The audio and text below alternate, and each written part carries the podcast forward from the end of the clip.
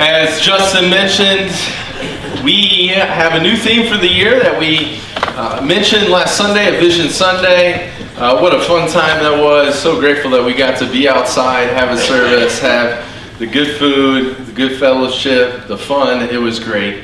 But our theme for this year is Firm Foundation, Gospel Grounded, Always Ready. Okay, so the idea is that this year we want to equip you, hopefully more than ever before, to be rooted in the gospel and then to be living out of the gospel in such a way that when you engage the world outside this walls, you do it with the distinctness of Jesus. So that is the goal for this year. One way we're going to accomplish that goal is by this new sermon series that we're starting today, which is uh, what I've titled Character Studies of the Grounded and Ready. Okay? So, what we're going to be doing in this series is we're going to be looking at key characters in the Bible, and we're going to look at how did they engage their world with God's distinctness, right? So, we're going to look at Noah's story uh, to, to, to start us off. Now, John Maxwell, he is a leadership guru and author, and he says this a wise person learns from mistakes, his mistakes. A wiser one learns from others' mistakes. But the wisest person of all learns from others' successes. And so, we're going to learn from the failure and the success of Noah today, right? And be a wise person. All right, so you can turn in your Bibles to Genesis 6 or you can follow along on the screen. I'm going to be reading to you verses 5 through 14. Then the Lord saw that the wickedness of man was great in the earth, and that every intent of the thoughts of his heart was only evil continually. And the Lord was sorry that he had made man on the earth, and he was grieved in his heart. So the Lord said, I will destroy man, whom I have created from the face of the earth, both man and beast, creeping thing, and birds of the air, for I am sorry that I have made them. But Noah found grace in the eyes of the Lord. This is the genealogy of Noah. Noah was a just man, perfect in his generations. Noah walked with God, and Noah begot three sons Shem, Ham, and Japheth. I wonder if Ham was funny. oh, come on. That, that was good. I just came up with that on the spot. That is a dad joke right there. Come on now. Put that in a joke book. All right, where are we? Verse 11. The earth was also corrupt before God, and the earth was filled with violence. So God looked upon the earth, and indeed it was corrupt, for all flesh had corrupted their way on the earth. And God said to Noah, The end of all flesh has come before me, for the earth is filled with violence through them, and behold, I will destroy them with the earth. Make yourself an ark of gopher wood, make rooms in the ark, and cover it inside and outside with pitch. Okay, so uh, anytime I preach a sermon on a passage, you know that I cannot possibly say everything that could be said said about the passage, nor do I even know what that is, right? So, but I feel led to mention these things to you and look at these things with you, and it's this. These are the things. So, we're going to check out the human condition. We're going to look at Noah's character and faith. We're going to see how God responds to the human condition and to Noah's character and faith. And then we're going to consider finally what should our response be to this passage. Okay? So that's where we're headed. Let's start with the human condition. What was the environment that Noah found himself in? What was it like? What was the culture like? Well, the, the verses I read to you describe it in the most darkest terms imaginable. Verse 5 tells us that the wickedness of man was great in the earth. Every intent of the thoughts of man's heart was only evil continually. Verse 11 tells us that the earth was corrupt before God and it was filled with violence. Now, what these verses are telling us is that there was a rupture in three main relationships that God created humans for. Okay? The first relationship was humans' relationship to their creator. Massive rupture here. We see humans doing what they see fit based on their own mind and thinking. We see them being the masters of their own lives. They've stiff armed God. They've said, hey, life is better apart from you. I'm going to go do my own thing, uh, separated from you. I think life will be better, more enjoyable, more fruitful without you, Creator God. The second relationship that ruptured was humans' relationship to one another. Right? The verse tells us that there was violence. Like the culture was marked by violence. And the reason was is because the humans were they wanted what they want when they wanted it and how they wanted it, and they're willing to fight, to feud, to kill, to murder, to lie, steal, cheat, whatever, to get what they wanted. The third relationship we see that ruptured was humans' relationship to the non human creation. The, the scripture tells us that the, that, the, that the earth was corrupted. And what that means is that the earth was being ruined, it was unraveling. Even the non human creation was decaying as a result of the first humans and the subsequent generations after that exploiting it instead of being a steward of it. They were exploiting it for their own selfish purposes. And that's why the Apostle Paul, what does he say in Romans 8? That even creation itself is groaning, longing for redemption. Now, we need to know, it's really easy for us to look down our nose at the people in Noah's day. But apart from God, we're no different. We're, we're corrupt. We're broken. We don't relate to God the way we should. We've all tried to chart our own course, be the captain of our own ship. Right? We don't treat people made in His image the way that they should be treated. We don't manage creation, the non human creation, very well. We are broken like the people in Noah's day. Um, you know, maybe we're, we're a little bit morally upright or better, but look at this. All right, so if you imagine um, a, a land mass here, a land mass here, and there's a whole chasm in between each land mass, right? And there's a massive ocean in the chasm. Let's say like Hitler's, like let's say like moral perfection's over here, right? And Hitler's drowning like way far in the ocean towards this landmass, right? Uh, the people in those day might be right here. Maybe we're, we were potentially a little bit better morally, but we're still not where we need to be, which means we're still drowning and lost and dead in the ocean. Right? Okay. Now, what about Noah? What about Noah? Here you have a guy, how did he navigate this? Because the darkness in his day, uh, I would say, was worse than our day. Because we have some people actually in the world today that do love God, that are being changed by Him, they're seeking to glorify Him. He had nobody else in his day that was doing that. Talk about darkness. How did he navigate it? How did he remain faithful? Let's look at Noah's character and faith. Verse 9 tells us about the quality of Noah's character. And then we get to, and it also tells us about the source of his character and faith. So, first, the quality of Noah's character and faith. Noah was a just man, the scripture tells us, perfect in his generations. Other translations say that Noah was a righteous man. Now, when we heard, hear that word righteous, often what we think of is like some goody two shoes monk that is living in a closet, praying and meditating all day long, right? But that's not what this word means here. What this word means is that Noah's central orientation to life was toward God. It wasn't toward self fulfillment, it wasn't toward amassing glory for himself in an attempt to steal it from God. No, he was focused and bent on serving his Creator giving him the honor that he was due. Noah had a humility that said, God knows best, I don't. Righteousness always also means that he related to the people around him in right ways, that he was kind, he was caring, he was compassionate, loving.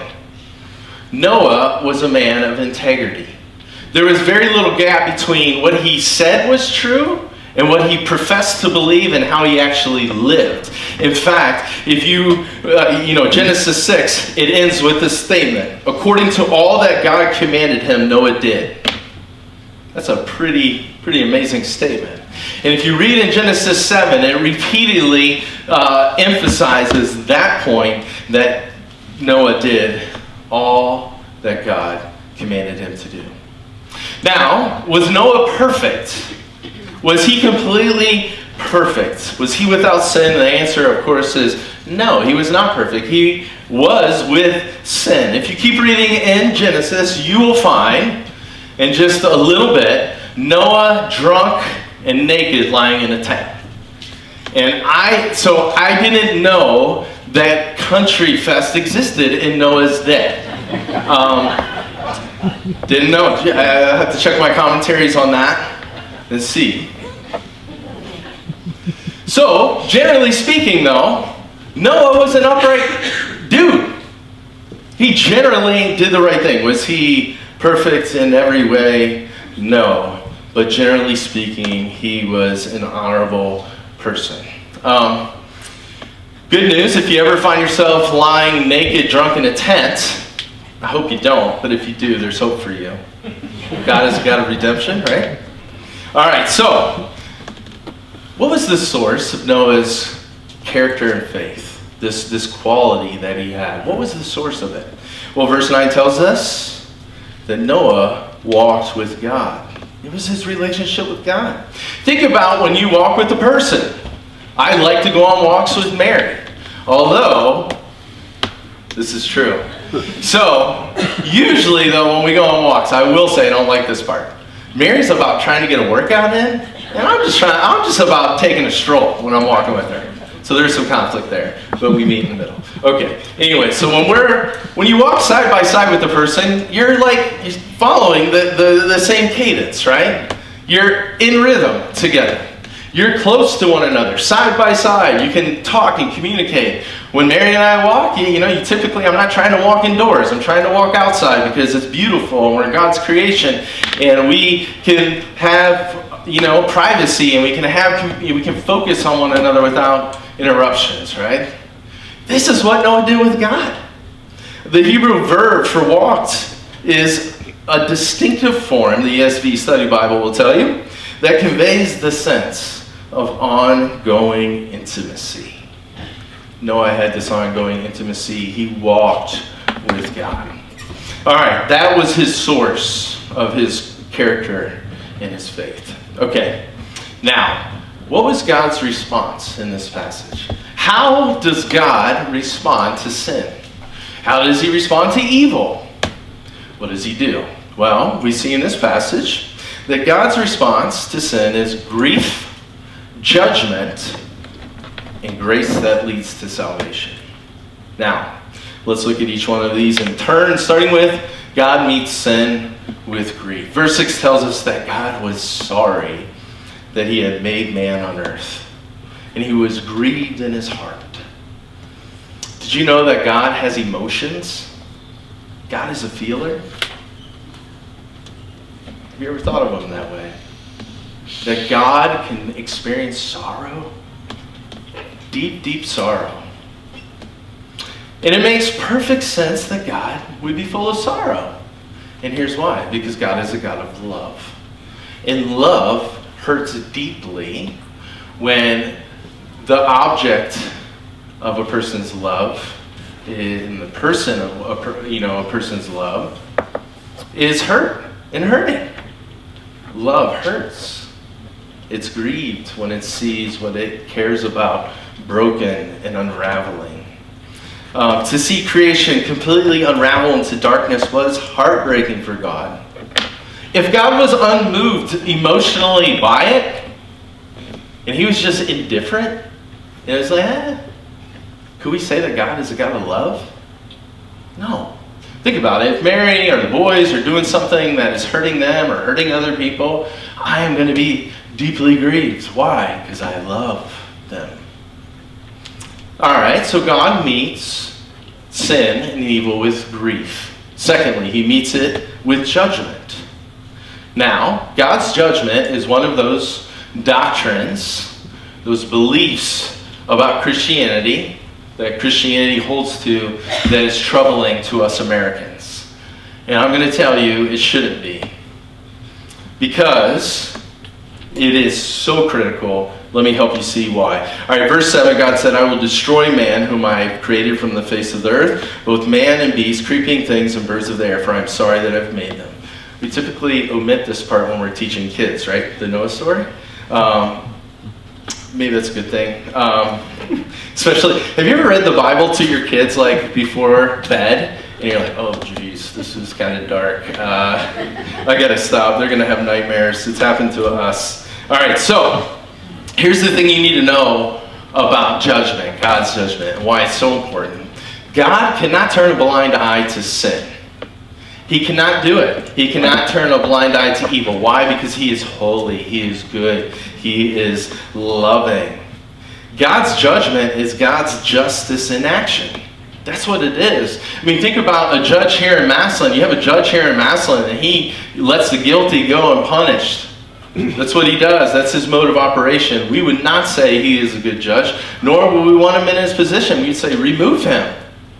Because evil would just be even more out of control in our city than, than what it is. Now, you need to know this. Uh, Miroslav Volf is a writer, and he went through the genocide in Croatia.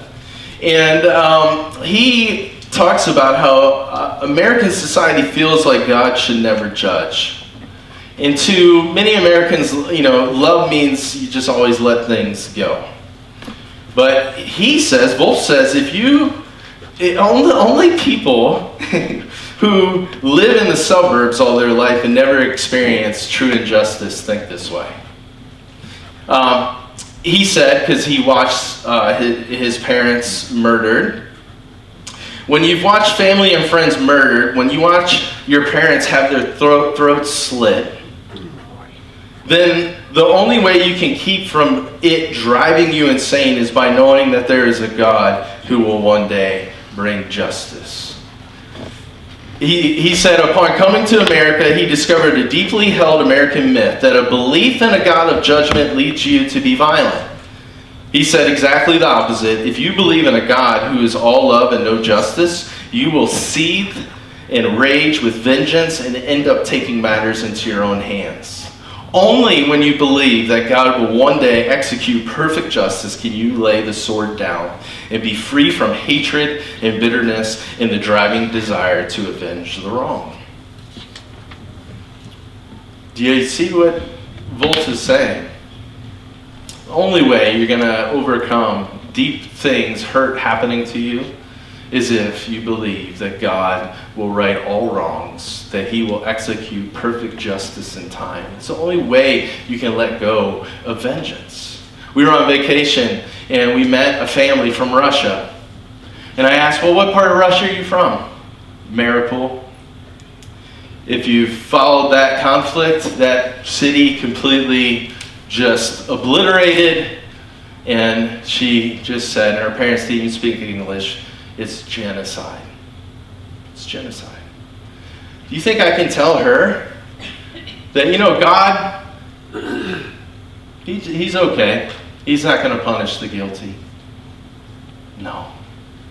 God will make sure that justice is executed.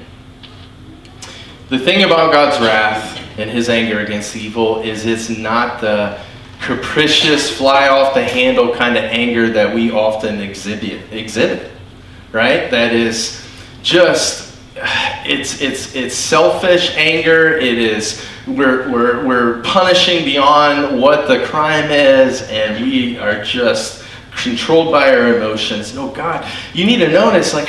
Look at God's patience in this passage. It's been 10 generations since the first human sinned.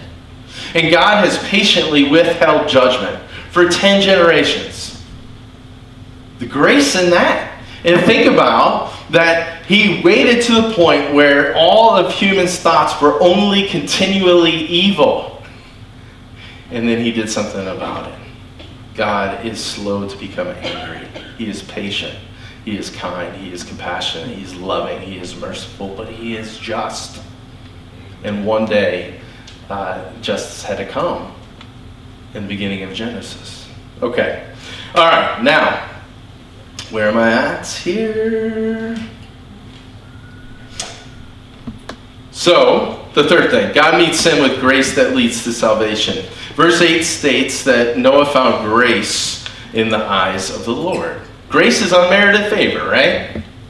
Um, although Noah was a stand up guy, especially compared to the people of his generation, uh, he was still with sin, as I had mentioned. And so, now, why did God pick Noah to save? Was it just like this arbitrary selection? Was it, you know, this random thing? Was it because Noah was just this amazing God? No, the verse clearly says that Noah, he was given grace, the unmerited favor. The, the, that's why God selected him. Now, um, Noah was selected by God because he put his faith in God right? So he that's why he was saved, is because he put his faith in God. Um, he trusted God, and that's why Noah was saved by God. Um, now, so God, He provided a way for people that would turn to Him in faith to be um, saved from that judgment of the flood. Okay, what should our response be to this passage? Let me just offer a, a few things to you here quickly. First, Noah like character and faith comes from walking with God. If we are going to have the faith and distinctness of Jesus, we have to walk with him. And so I want to ask you this morning like, do you walk with God? Do you have time, uninterrupted, undistracted, unhurried time with God?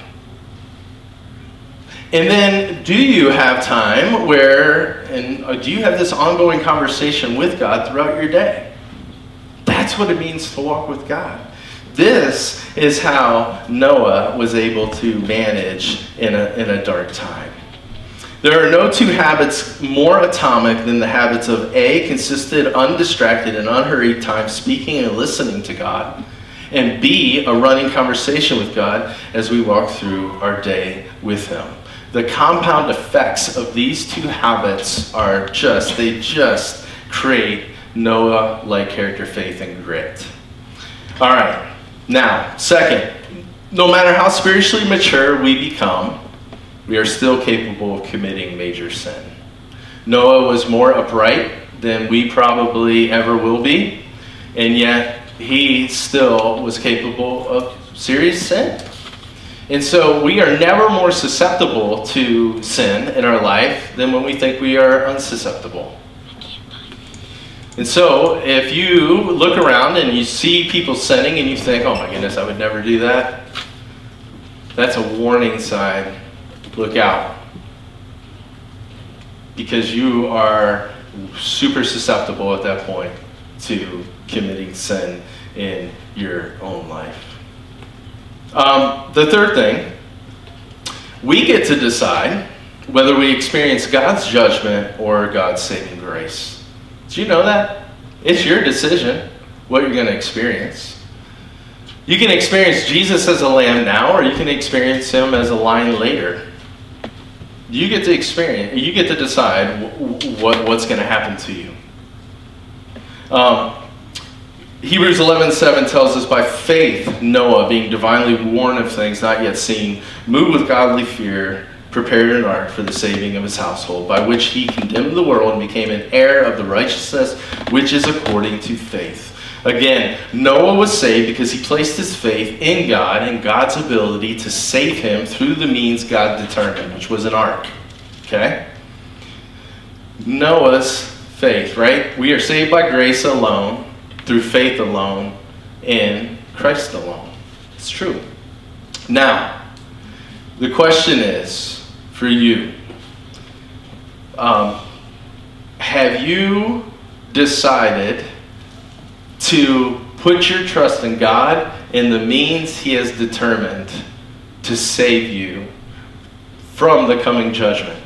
because the, Jesus taught that the final judgment is coming. And he actually compared it to the days of Noah and what happened with the flood. Check this out Matthew 24, 37 through 39.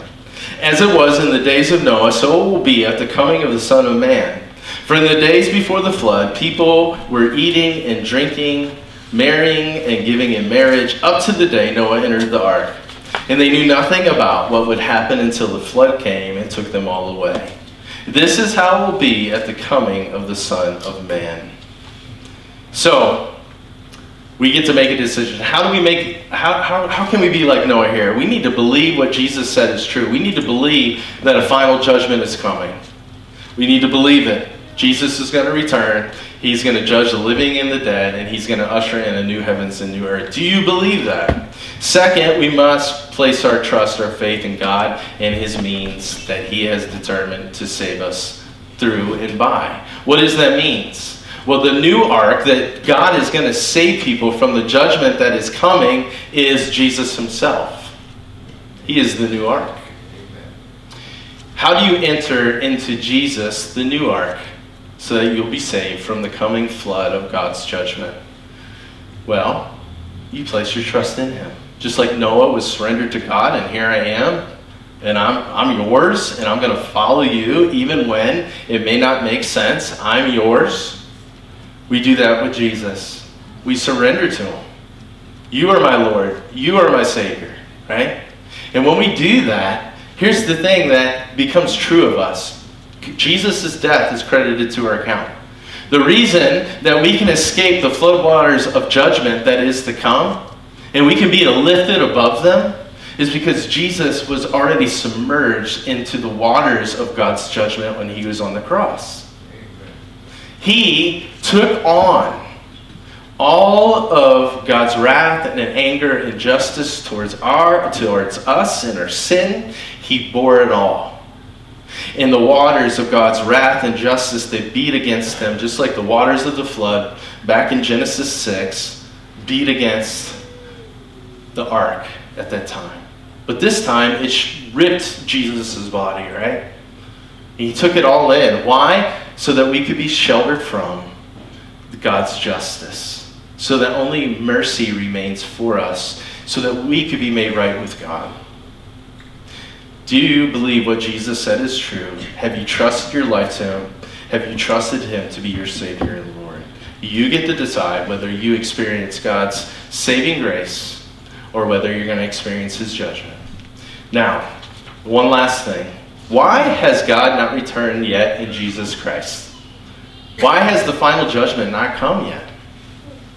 2 Peter 3 9 tells us the Lord is not slow in keeping his promise, as some understand slowness Instead, he is patient with you. God's wrath, his justice, his judgment, he, it's all so self controlled. Not wanting anyone to perish, but everyone to come to repentance. Why does God want everyone to come to repentance? Well, Ezekiel 33 11 tells us, As surely as I live, declares the sovereign Lord, I take no pleasure in the death of the wicked but rather that they turn from their ways and live. Turn, turn from your evil ways. Why will you die? God is not a God who just like, you know, as some people perceive him to be, like this God that's way up there that just loves to crush people for the fun of it. No. I take no pleasure in the death of the wicked. No pleasure. When you punish your children, is that enjoyable? No. Who likes to do that? If you like to do that, something's wrong with you as a parent. It's never fun. Okay? But is it necessary? Yes. Would you be a good parent if you did it? No. Let's pray. Oh, Lord, we are so grateful that you are a new and better ark, that entering into you through repentance and faith is how we can uh, be shielded and protected and guarded from the judgment that is to come. Thank you that you are a God of wrath and judgment. Thank you that you will not let evil and suffering and pain persist indefinitely, but that you um, have defeated the worst that evil could possibly throw at you on the cross. And when you return, you will banish it from your world forever, never to be seen again. We long for that day.